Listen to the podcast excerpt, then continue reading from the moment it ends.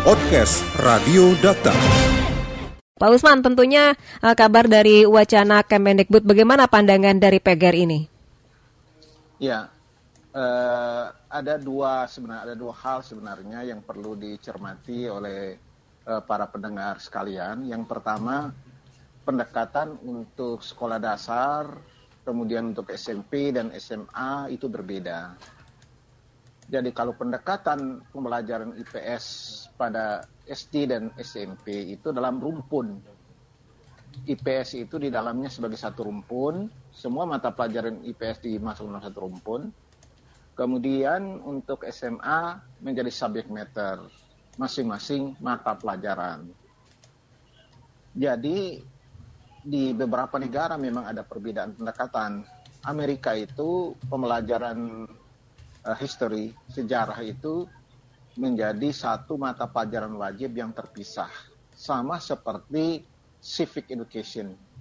Jadi bagi mereka sejarah dan civic itu merupakan hal yang paling utama dalam mempersiapkan warga negara untuk hidup berbangsa dan bernegara. Kita di Indonesia kemudian menggunakan itu juga selama ini. Sejarah dan kewarganegaraan itu merupakan mata pelajaran yang terpisah yang akan membentuk watak dan karakter berbangsa dan bernegara. Apabila ini dilakukan, ini kemudian disatukan antara sejarah dan e, I P S yang lain seperti e, geografi, itu nanti akan e, menghilangkan salah satu aspek yang akan membantu membentuk karakter bangsa kita. Jadi apabila anak-anak kita eh, menghargai, mempelajari sejarah, dia akan memahami eh, karakter bangsanya, proses pertumbuhan bangsanya. Dengan demikian dia akan menghargai para pahlawannya, dia akan menghargai eh, bangsanya. Dengan demikian rasa nasionalismenya itu akan tumbuh dan mencintai tanah airnya. Mungkin itu yang yang paling penting. Oleh karena itu, tentu kita tidak sependapat kalau seandainya eh, sejarah itu disatukan menjadi bagian dari I P S. Ya, tentunya ini uh, banyak uh, pihak ataupun anak-anak merasa bosan dengan pelajaran sejarah. Nah, kira-kira cara pengajaran atau metodenya agar mereka senang, cepat memahami dan uh, tentunya bisa memaknai sejarah Indonesia seperti apa? Ya, uh, sebenarnya dia harus uh, pendekatannya uh, lebih sebagai pendekatan yang sifatnya integratif itu, integrated approach di dalam pembelajaran sejarah. Kenapa sejarah itu menjadi pembelajaran yang membosankan?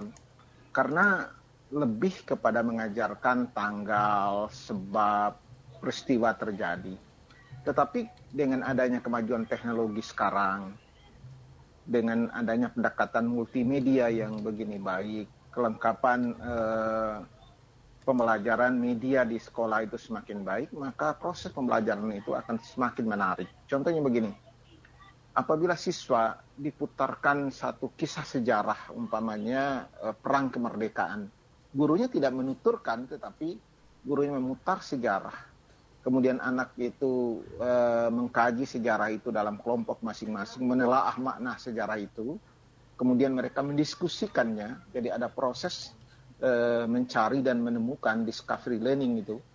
Maka dengan demikian sejarah itu akan menarik. Tetapi apabila sejarah seperti zaman-zaman saya sekolah dulu, guru itu bercerita gitu tanggal, saya harus menghafal tanggal, tokoh dan lain-lain, itu tentu akan sangat membosankan. Oleh karena itu kewajiban eh, Kementerian Pendidikan Nasional adalah bagaimana menyiapkan bahan ajar media. Begitu juga dengan eh, televisi terutama.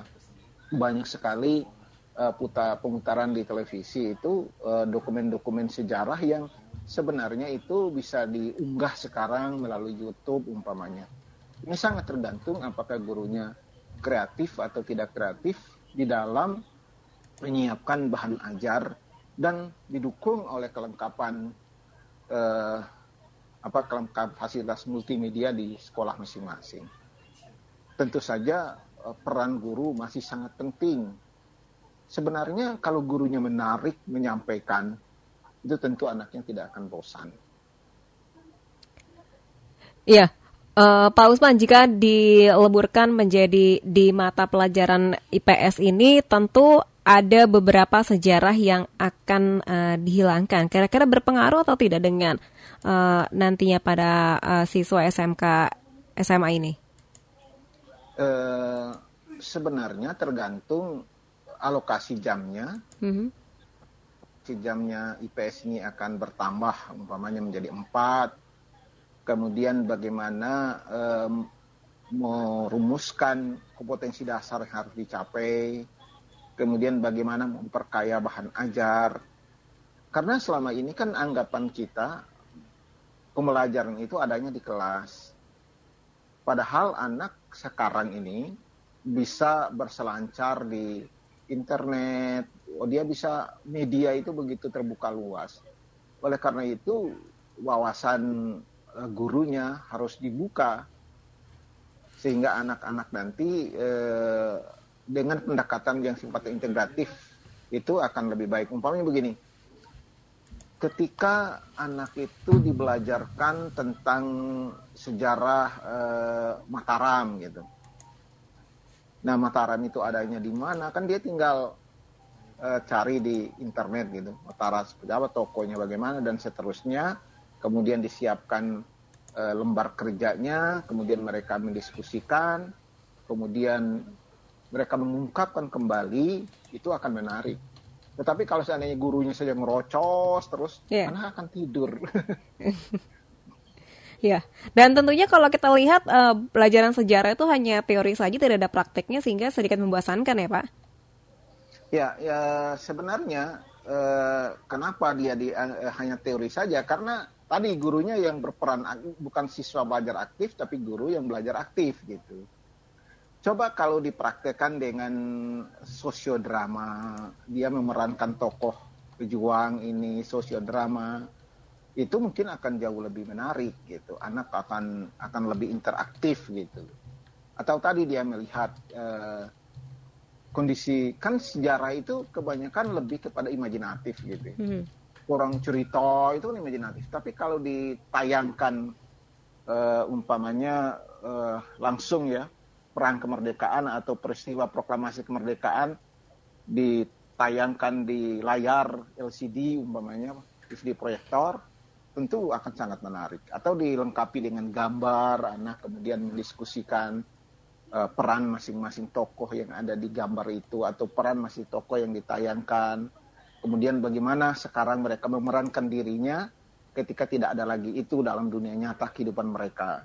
Nah, ini kan menjadi uh, sejarah itu tidak tidak jauh sekali dengan anak, tapi sejarah itu bagaimana mendekatkan sejarah dengan dengan siswa ini sebenarnya yang yang harus dilakukan. Tapi ini memang membutuhkan uh, guru-guru yang uh, terampil. Guru-guru masa kini lah, bukan guru-guru zaman saya dulu. Iya. Harus lebih kreatif ya guru zaman sekarang ya Pak ya? Iya, harus dia harus uh, harus uh, kemampuan dia mencari informasi harus lebih. Dan ini kita diuntungkan dengan adanya pandemi COVID ini kan, akhirnya guru juga belajar gitu. Hmm. Dia iya. belajar media. Kalau nggak, dia nggak bisa mengajarkan kepada anak. Akhirnya dia belajar internet, dia belajar ini, belajar bagaimana mendownload di YouTube dan lain-lain. Nah, ini kemudian guru akan semakin kreatif. Ya, tentunya uh, seruan dari P G R I uh, bagi guru-guru sejarah yang tergabung dalam P G R I apa uh, agar nantinya P G R I bisa mengkreat guru-guru uh, sejarah ini bisa lebih uh, menarik lagi menyampaikan materi dan sebagainya. Iya, uh, tentu saja melalui, kan kita punya asosiasi guru mata pelajaran ya. Iya. Yeah. A G M P yang akan uh, komunitas mereka kemudian akan meng-create teman-teman uh, guru ini. Meng-create yang pertama itu menyiapkan uh, apa uh, pembelajarannya. Jadi bagaimana menyiapkan bahan ajar ya?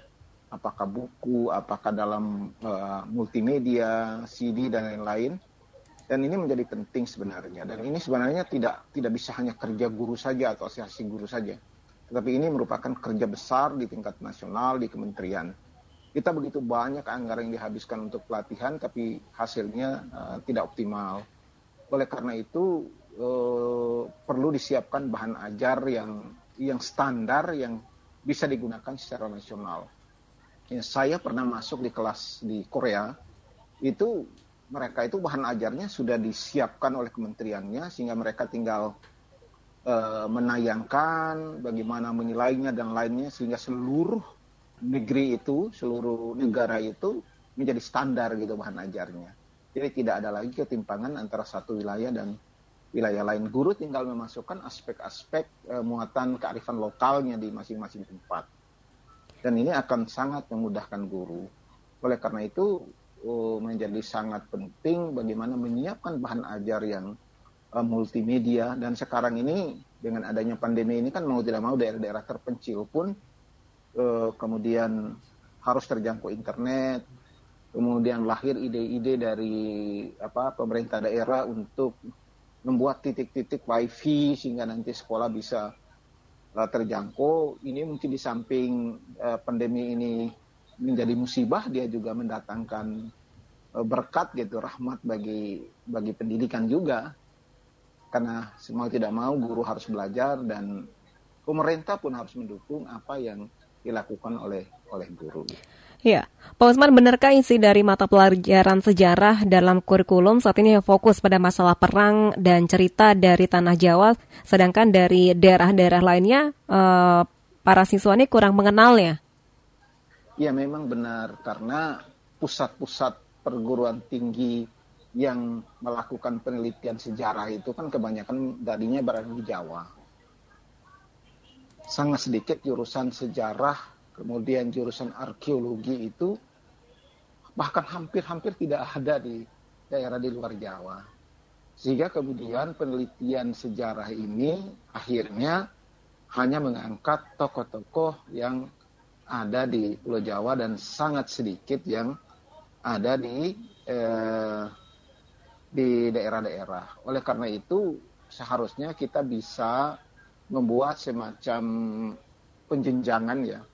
Untuk tingkat S D ini dia harus sampai kelas tiga atau kelas empat dia harus memahami sejarah lokalnya saja. Di lingkungannya ada apa di situ dia mempelajari. Naik menjadi S M P di tingkat kabupaten kota, provinsi dia harus kuasai. Di S M A dia baru untuk tingkat nasional. Sehingga dia benar-benar anak yang disiapkan untuk tidak tercerabut dari akar budaya yang dia punyai. Kalau enggak bisa nanti ter, anak itu tercerabut dari akar budayanya karena banyak cerita-cerita manis para pejuang yang ada di Jawa, kemudian terjadilah eksodus itu. Nggak salah anak kita juga, nggak salah generasi baru juga kalau dia ingin tinggal di Jawa umpamanya. Karena yang dia pelajari ya tentang kereta api, padahal kereta api tidak ada di kampungnya. Orang di gunung tentang mobil, mobil nggak ada, listrik nggak ada. Di buku-buku yang harus dia pelajari itu ada. Oleh karena itu ya bagaimana muatan lokal juga diperkuat sehingga kearifan budaya akan tetap dipertahankan untuk masing-masing region Indonesia ini. Saya pikir itu yang perlu dilakukan. Oleh karena itu kita perlu menulis ulang sejarah, kemudian e, membuat penjenjangan ya. E, masing-masing jenjang e, pendidikan itu melakukan tekanan-tekanan yang berbeda. Jadi dia pendekatannya menjadi spiral gitu. Ketika dia di S D, dia belajar di sekitar lingkungannya, kemudian dia naik ke tingkat kecamatannya, baru nanti tingkat kabupaten kotanya. Ketika S M P, dia mulai provinsi, kemudian sedikit nasional. Ketika uh, S M A, dia kemudian mempelajari nasional dan sedikit internasional. Di perguruan tinggi, dia baru pelajari semuanya. Itu menjadi sangat penting gitu. Ya, Pak Usman, benarkah banyak guru yang mengajar sejarah tidak memiliki latar belakang di bidang yang sama? Ya, memang benar. Apalagi kemudian tadi dia menjadi guru borongan. Iya. Dia menjadi guru I P S itu kan dia harus menguasai juga geografi, dia harus juga menguasai ekonomi, dia juga harus menguasai sejarah gitu. Dia harus menguasai juga sosiologi. Itu kan terlampau berat bagi guru itu.